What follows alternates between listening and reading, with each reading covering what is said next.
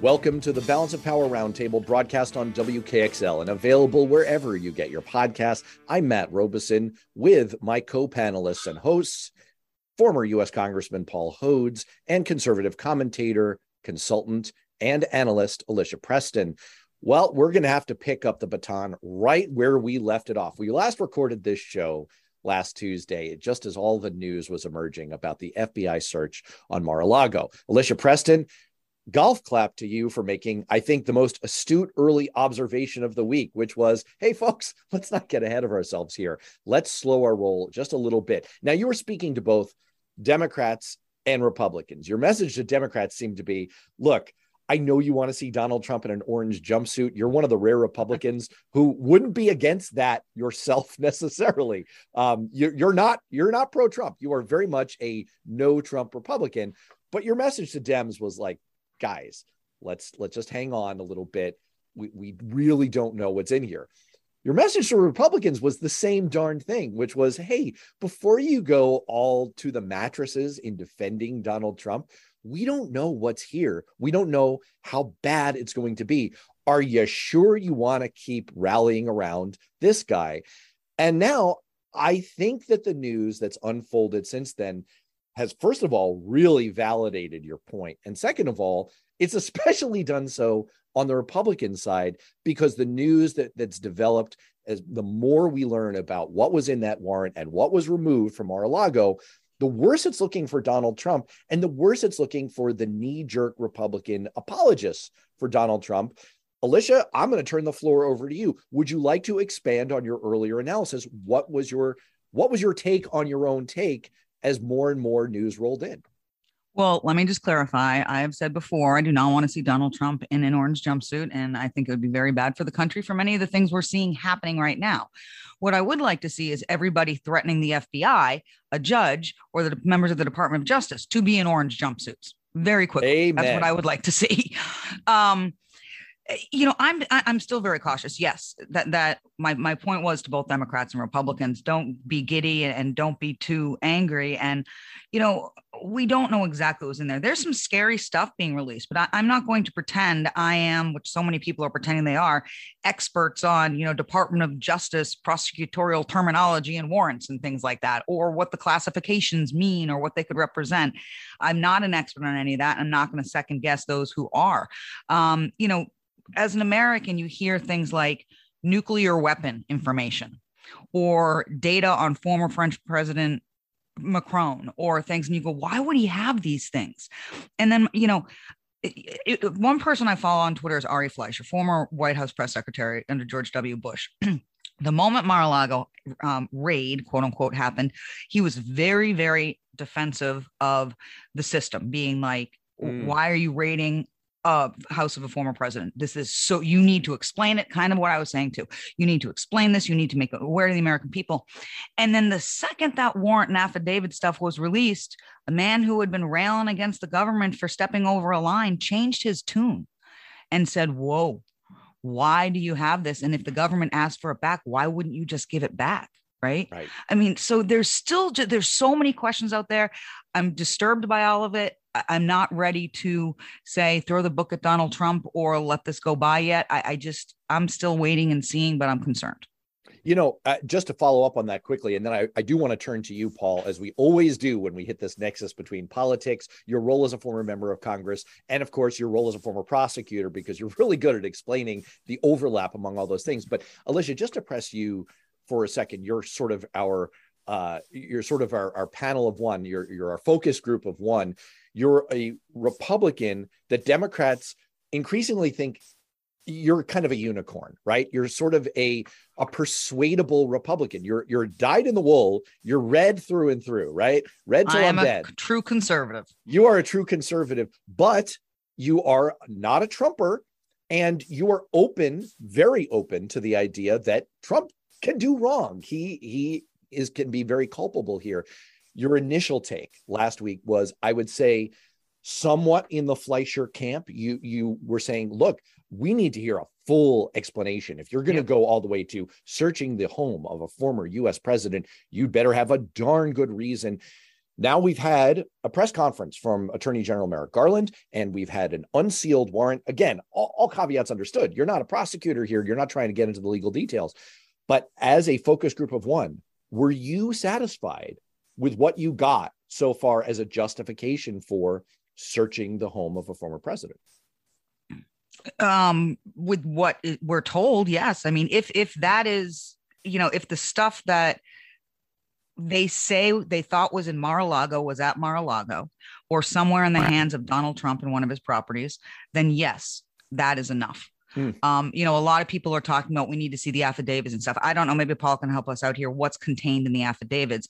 I don't know if they found everything they were looking for. I don't know, Eh, you know and, and, then the messages from president trump i mean you know as a pr person it makes my eyeballs roll in the back of my head because you got to pick a message i always tell anybody whatever the message is pick a message and stick to it right this is like um, it's attorney client privilege. Well, it's not attorney client privilege. It's okay, but I declassified it. It's not that I declassified it. It's that it wasn't there in the first place because the FBI, you know, planted it there and it's it's like from a pr communications perspective forget that it's about donald trump i'm going crazy because i'm going stick to a message bro just stick to a message yeah well look I, I, my my two cents on this just from a media standpoint is the question i have not seen posed to republican trump defenders by the media is you know let's let go of this technical question of could Donald Trump have sort of waved his hands while he was still president and technically declassified these documents?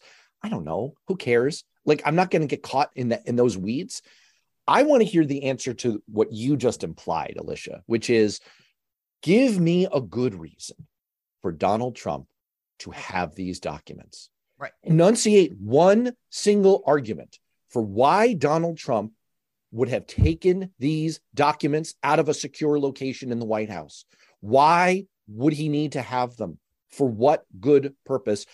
I have not heard anyone give an explanation for that. The closest you could come, this is me putting on my Republican spin pants, which are dyed red and maybe now with a tinge of brown in them. the best explanation I could come up with would probably be oh, he was taking other things that he wanted to have and just some stuff got mixed up in there. Oh, no, not a good defense. You got a good defense, but you're, you're, you're, you're way off base. You're way off base. Now, okay. look, here, here's the real reason. Um, and and this is a little excursion, so follow me here. So there's a there's going to be a COVID surge, and down in Florida, the COVID surge is going to be really severe. And during the last COVID, during the when COVID hit, there was no toilet paper on the shelves. You oh, couldn't gosh. find any. So he's got to have all this all this paper to use instead. That's simple. Given what we know about his flushing it down the toilet at the White House, he had to he had to have the documents right. To, deep to deep confusion. Yeah, no, that's deep. That's confusion. that's great spin. That's that's that's quite possible. You know what, Paul? I agree with you. That is literally the best version of what they could come up with. So, look, the question is out there. We're in the media. Alicia, Paul, and I are posing this question to the Marco Rubios and Ted Cruz's and whoever else is trying to stand up for Donald Trump on all this.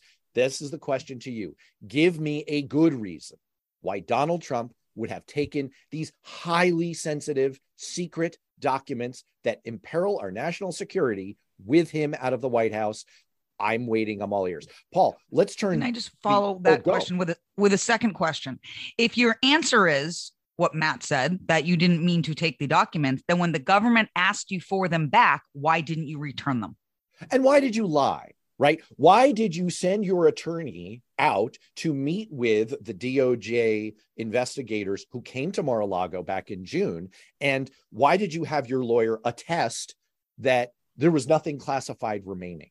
Did you look? And why then is there surveillance video showing you after that visit from the DOJ? Why is there video showing you moving boxes in and out of the storage room? I, again, uh, there's there's really not a good defense here, and it, it does look pretty bad. but I don't believe in convicting people in the media. I'm going to take Alicia's advice. I'm going to sit back and not get ahead of ourselves here. But that's the question that's out there, Paul. Um, uh, so leaning on you and your prosecutorial experience, first, I, I have a sort of a two part question for you here. One, what did you make when they unsealed that warrant? What did you make of that? What, what was your reaction to that from sort of a legal and prosecutorial standpoint? And also, what did you make of the emerging news as we record this on Monday morning, August 15th?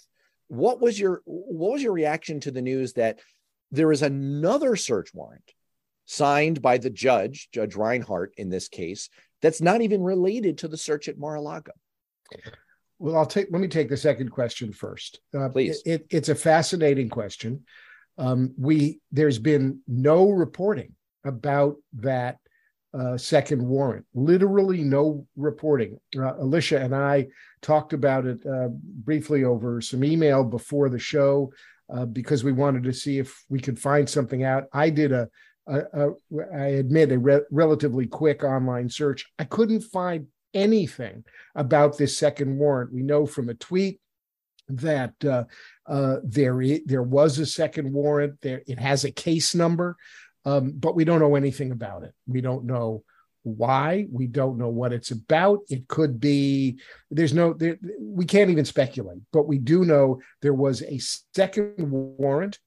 Um, uh, we don't even know whether it's been served at this point. Uh, mm. We hmm. just haven't heard anything about it.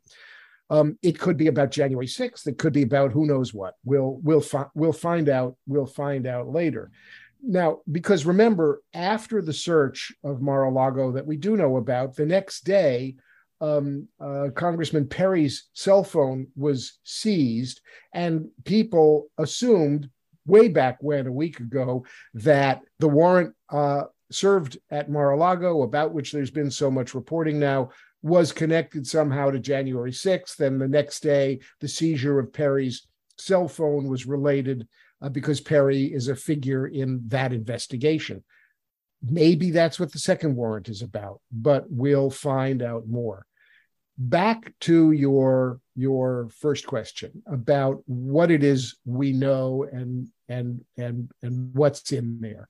A couple of things. First of all, um, folks need to understand the various parts of the legal documents. There is uh, an application made to a judge to issue a warrant. In that application, which is like a motion in court, um, there is an affidavit sworn to under oath and signed by the person who is um, swearing to it, which basically sets forth the basis to believe, probably, to believe that there is probably evidence of criminality to be found. And that is why the judge is asked to issue the warrant. That affidavit will contain facts and it will it can contain not just first person observations but it could be an FBI supervising agent who says I have reviewed field reports from um, 26 agents who have conducted interviews. And from those field reports, it is reported that interviewees said. So you could have that kind of, of evidence in an application for a warrant in the affidavit. So we don't have the application for the warrant, and therefore we don't have the affidavit. So we don't know what was said uh, in support of issuing the warrant. But we do have the warrant and we do have the inventory. Um, and as you've said, Matt, the inventory uh, that was taken shows a variety of different kinds of documents, ranging from top secret, top secret confidential, classified top secret, um, unclassified. It contains a range of different kind of documents. Now, there's been a huge amount of reporting and attention and analysis on the notion of classified documents. First of all, let's just say that Donald Trump cannot simply declassify documents by with a wave of his hand. That is not uh, the way it is done. The way it is done is you have to go through a process. You have to have the documents uh, then marked declassified. There has there's an entire process that goes through uh, declassification, even by a president. A president can call something declassified, but he can't just do it with a wave of his hand. Put aside the issue of the declassification or classification of the documents, because what we know from the warrant is that the crimes that Donald Trump is potentially charged with don't rely on only classified information. Let me say it again. The potential crimes listed in the warrant don't necessarily require that the documents that Trump took to Mar a Lago be classified. He's being charged with a violation of Section 793 of the Espionage Act. And that refers to transmitting, i.e., moving defense information that refers to any method of moving the document from a secure location to an unauthorized party or an unsecured location. So Trump possibly moved documents that were sensitive defense documents to an unsecured location. He's not charged at this point, and they didn't allege that he has given documents to Saudi Arabia or Russia or China. He's alleged he's alleged to have moved these documents to Mar-a-Lago. Or let me ask you a quick question about that because you've you've explained to our listeners on this show before what it's like to view classified documents. And let's just be clear, we won't get into all the weeds of this, but there are documents that are that exist in the US government that are a level of secrecy even beyond classified that that are only supposed to be viewed in very special conditions by very special personnel um, that relate to nuclear secrets and, and so forth. But you, as a member of Congress, had access to regular classified information that you could only view under certain circumstances. Just very quickly, could you just sure. give a sketch of what's that like to, sure. to view that kind of information? Because there's a lot of protections that go into sure viewing that kind of information. Yeah. So uh, the context for me was it was um, uh, it, it, was in and around votes uh, around the Iraq War and intelligence about what was going on in the operating theater uh, during the Iraq conflict. And I wanted to see for myself and read the intelligence reports about what was going on uh, in Iraq and what our agencies knew. And it was classified information. As a member of Congress, in order to get to see that classified information, I had to go to a very secure location uh, where, where I had to uh, first surrender my cell phone, um, go through a magnometer, to make sure I wasn't uh, carrying anything anything uh, dangerous. Um, the door would lock behind me with a, a clunk that uh, sounded like the clunk of a safe because it was a big secure door. Uh, I was met then by um, uh, a, a minder. Um, the minder and I went into a closed, uh, windowless room a very small room. The only thing in it were there were two chairs, there was a desk, uh, and there were the documents I had requested. The minder sat with me while I read the documents to make sure that I wasn't photocopying them or taking a picture of them or removing them or harming them or doing anything with them. Um, and when I read those classified documents, they were redacted, even for me, a member of Congress. Even the classified documents that I saw had significant redactions. So this was a, an entirely secure process. When I was done, I left with the minder without documents and went back through the security, retrieved my cell phone, and left. I wasn't allowed to take any notes. Right. Let me I mean, you, I, can I ask oh, go ahead, question? Alicia, go ahead. And w- go ahead. Because this concerns me as you know, we process all of this. That being the case, Paul, why would the president have these in his possession to begin with? I mean, they're talking some of the top secretest uh, alphabet soup, top secret stuff that there is out there. I imagine they're not sitting in a file cabinet in the White House. And I ask this from a process standpoint, like, would someone have had to help him get a hold of them? One thing I can just point out is that there's actually been some reporting about this that some documents are so sensitive that they're only viewed in secure locations. Like paul was just describing it's called a SCIF it's a special uh, it, scif it, it's an acronym. Anyway and they actually built one of these at mar-a-lago so that they could show the president confidential documents. Now there could be legitimate reasons for him to need to see highly classified information while at Mar-a-Lago. If something that's time sensitive comes up while sure. he's there, I could see it's like, okay, let's let's g- get into this secure facility and have you look at the document.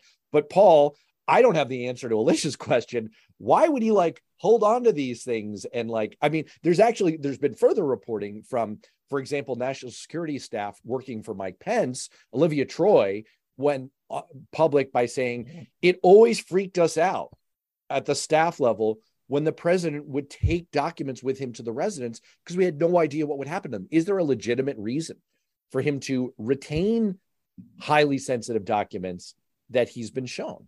Uh, it's a very challenging question because the, the the plain answer seems to be no. Um, if you're uh, if you're the president, you need to look at highly sensitive classified documents. Um, I suppose that you could make an argument, which, by the way, he hasn't made. Well, I needed them to be seen by me at Mar-a-Lago because that's where I was playing golf that day. And um, I wanted to make sure that I could see the intelligence and do my job by by in between holes nine and 10, instead of going to lunch, I went to the SCIF at Mar-a-Lago and they brought me the documents which I reviewed. Um, and then um, uh, he would say, I suppose, if he was making up a good lie. And then I ordered them to take the documents immediately back to the secure location in Washington, D.C., from which they had come. We haven't heard that from the president or anybody else, from the former president. We haven't heard that from anybody else. Why would he then put the documents into some other room, lock them up? And why would his lawyers lie? Why would he refuse to give them back over years and months? Why would his lawyers lie, saying they hadn't, they'd returned all the documents? It none of it, none of it adds up. Okay. So the reason for his to retain them, nada, de nada. Forget right. about it. What I still don't understand though is so let's say all that's real. Let's say he was at Mar-a-Lago. I'm sure, you know, presidents get classified classified stuff when they're out of the White House at times. So let's say he's at Mar-a-Lago. Someone brings him classified super secret documents to review for whatever reason that could be 100% legitimate. You just told us about a process where there's a minder where, you know, someone is maintaining the top secretness of said documents. Why if that's what happened, would some minder just leave it behind? I presume these are people who are part of the intelligence community. And that's why I just don't understand how they got into his home possession. Well, and that's the thing is that it's not like lest lest people be confused about this. It's not like what happened here was while he was president, he was given documents and he said, I'm going to hold on to this here at Mar-a-Lago. And then they just stayed at Mar-a-Lago.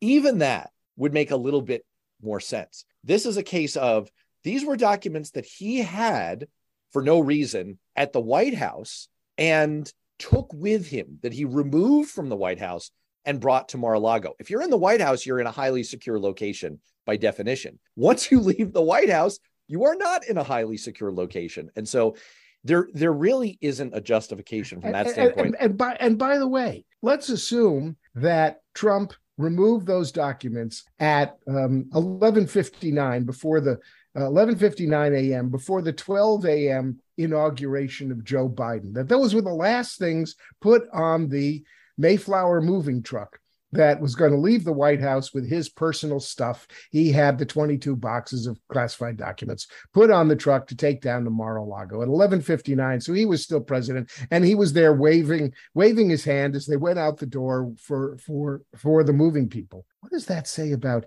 his state of mind about whether or not he was still president or not. Well, hmm. remember, remember that one of the very first things that Joe Biden did to that very point is he removed the traditional function of allowing former US presidents to re- receive intelligence briefings because he could not countenance the idea. He he said uh, publicly, President Biden said, former President Trump is not trustworthy to retain this kind of information in a confidential way. And I think all of this has has really validated that exact point. And I, you know, I just I want to close out this discussion with just just a, a few very quick items. One is that a story that emerged in the last few days is that the judge who who signed off on the warrant here happens to be Jewish And lo and behold, among the other slime and vitriol that's come out online since then has been a wave of anti Semitic attacks against him. And I tweeted, and you can find me at Matt L. Robison on Twitter.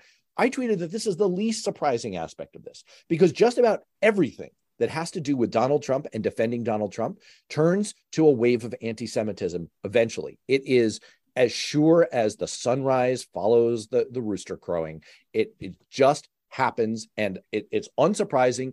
And it's, it's just a factor of Trump that we need to bear in mind. A second point is I've seen a wave of Trump apologists trying to make the case that, well, all of this may be true, but under no circumstances can you investigate or search the, the home of a former president, let alone eventually prosecute him for crimes, because that's what banana republics do. That's what third world countries do. And I just want to say right here, and I'm, I'm going to do some more on this on Twitter and on video if I can get myself together to do it, that that's just totally factually wrong. If I gave you the following list France, Germany, Italy, Australia, Taiwan, Israel, Japan, South Korea, Czechoslovakia, and Slovenia, and asked you what do they have in common, you could say, well, they're all democracies. They all have functioning judicial branches. They're some of our strongest allies in the world. In many cases, they're our NATO allies.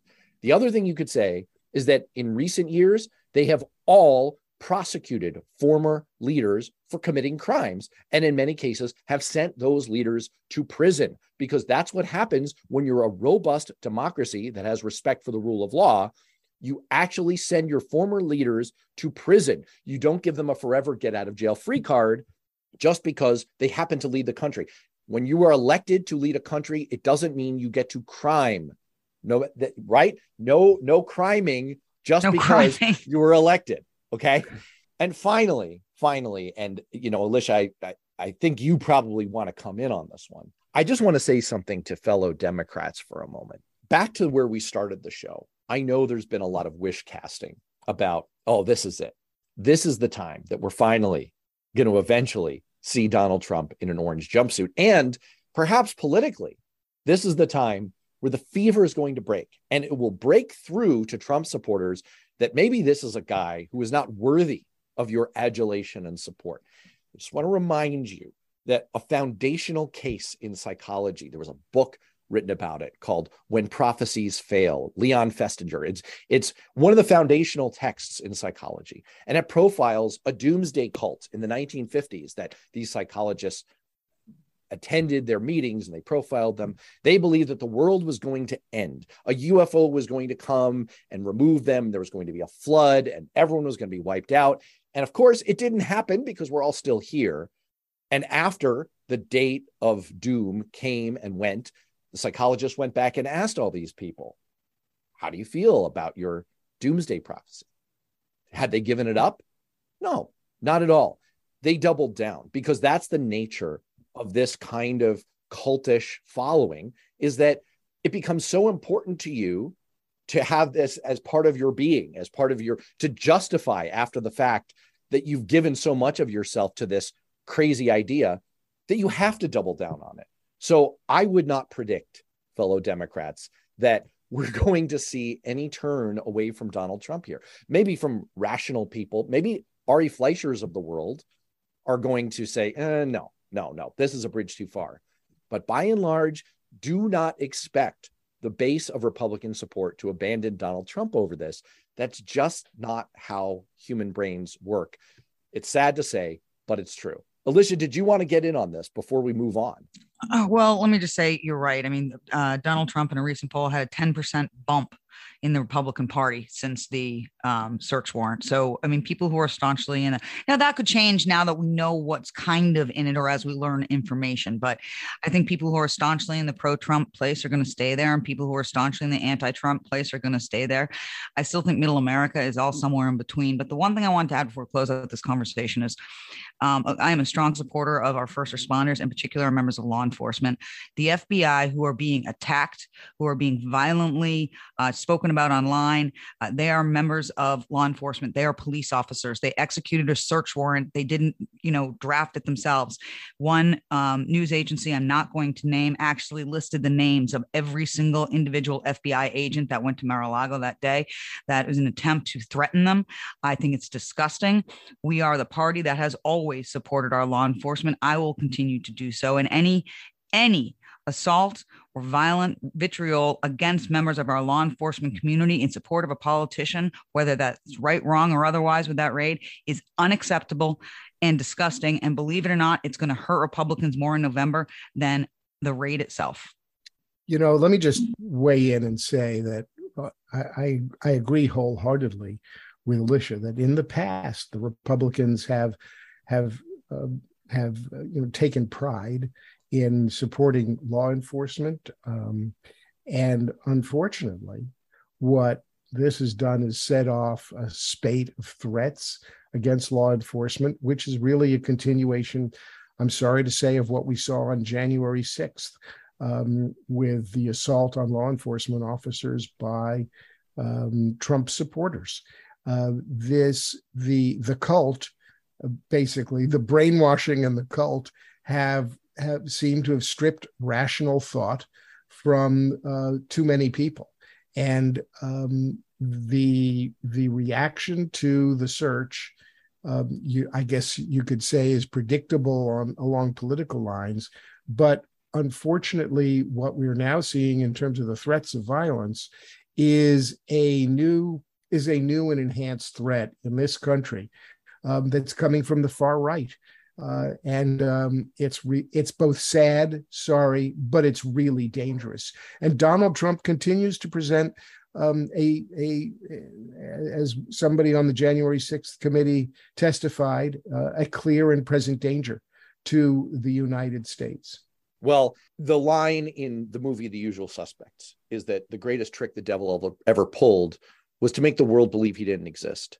And in this case, if you cast Donald Trump as the devil, which isn't a stretch. The greatest trick Donald Trump ever pulled was to lead Republicans down the road to where they're now full throated attacking law enforcement.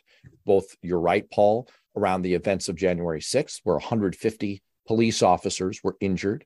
Many of them died in the aftermath of that attack, and now focused on the FBI. And it's not going too far to say that this is this is the way many abusive relationships go, right? Donald Trump, he hates his base. Make no mistake, he hates. Sorry, guys, Matt's right. Who support him. He disdains them. He looks down on them. He doesn't care about them. And if he did, he would not lead them down this trail.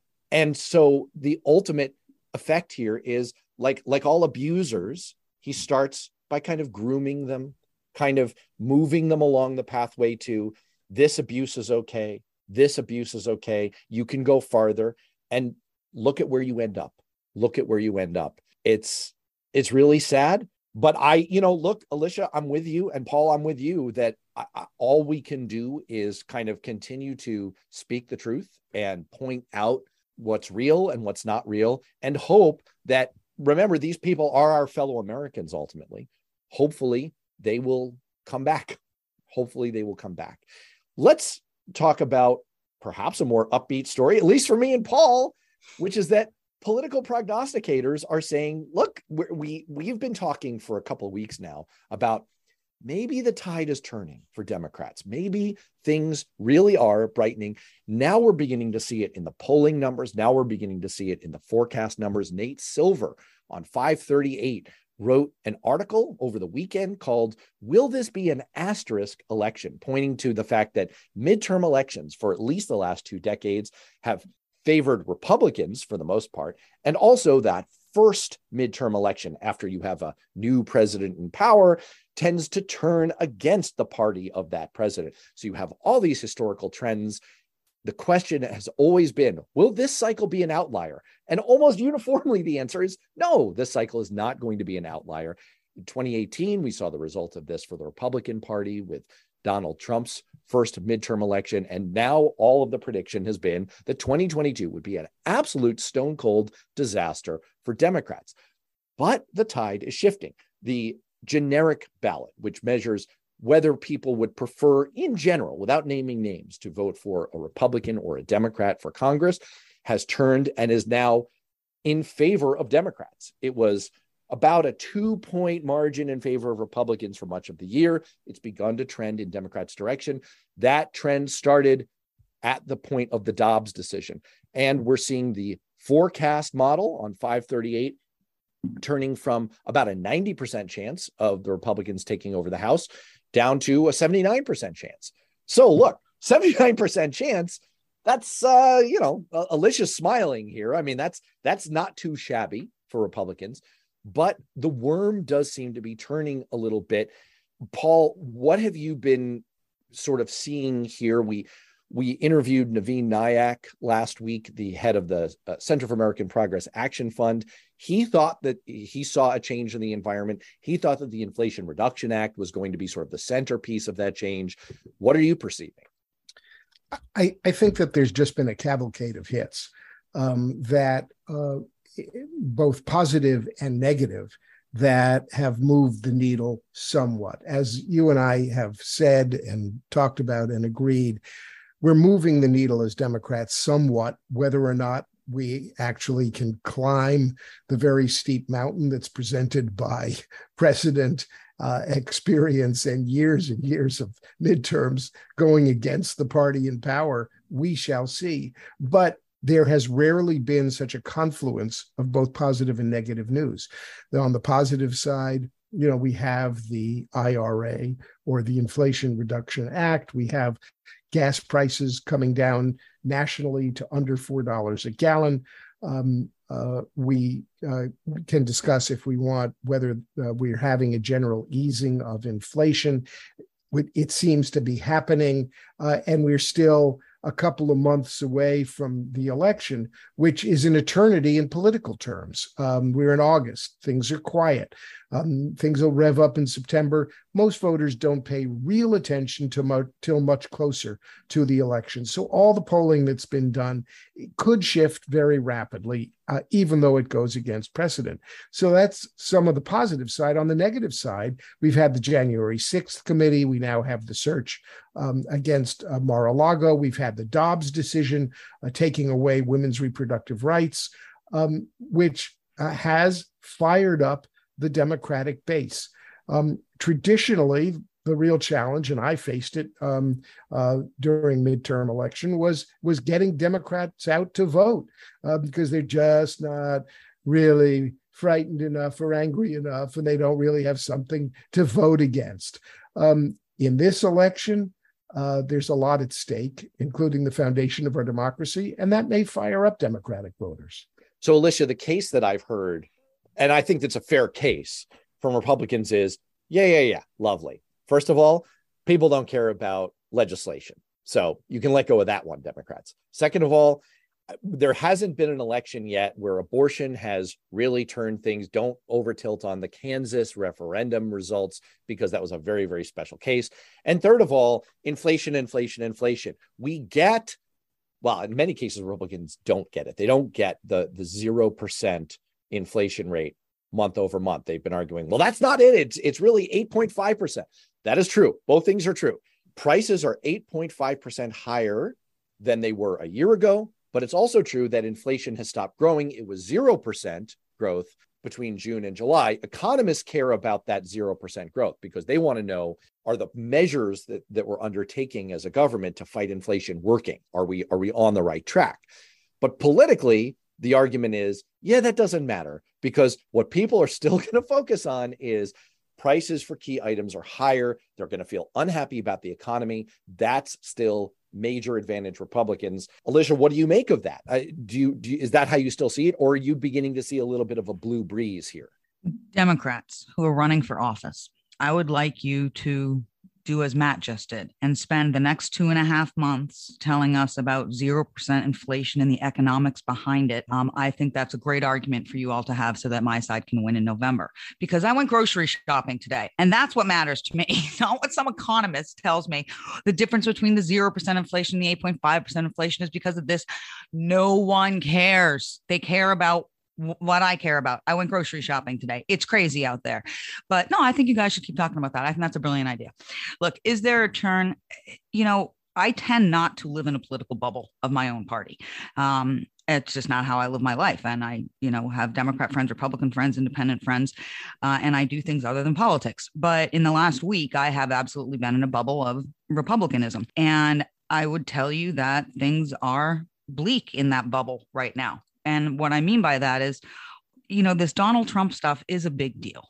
Uh, you know, even those who support him, they feel it's a big deal in a different direction than I may end up at the end of the day, but they know it's a big deal. There's a negative vibe within our party. And the problem with a negative vibe in the party is you don't go to the polls. You tend to stay home unless you're a diehard in the wool. And that could be dangerous for Republicans. Uh, you know, 79% chance of flipping the House, that's pretty good numbers, Matt. I'm pretty excited about that. But um, at the end of the day, I, I think if the tides emotionally don't turn, if this case keeps going on and we keep being divided and we keep fighting amongst ourselves, um, it may not go as well as it should in November. But well, I, you look, know, two months is a long time.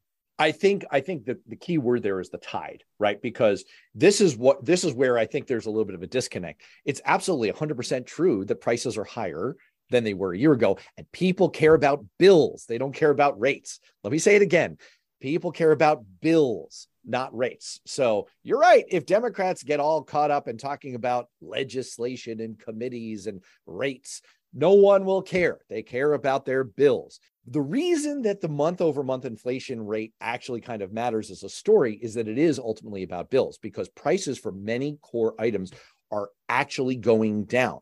Now, if you're still paying close to $4 a gallon for gas, you're still going to feel like prices are too high. You're still going to feel bad. But if the trend line is in the right direction, and if it starts getting into a zone where it's in the lower half of the threes, you might seriously start to feel better. And so I think it's relevant. I think it matters. And the trend line hmm. is important here. So look, at the end of the day, yes, you're right. I mean, if if I were if we're playing a game of poker here, I'd rather hold Republicans' hand when it comes to the US House of Representatives than mm-hmm. Democrats' hand. That's that's better. My argument has been I made this argument in Newsweek, I've made it online, and of course, I'm making it on the radio and pod here that Democrats have given themselves some very important cards to play by passing this legislation that they've passed over the last few months, some really critical things, bipartisan things on veterans, on guns, and now the Inflation Reduction Act.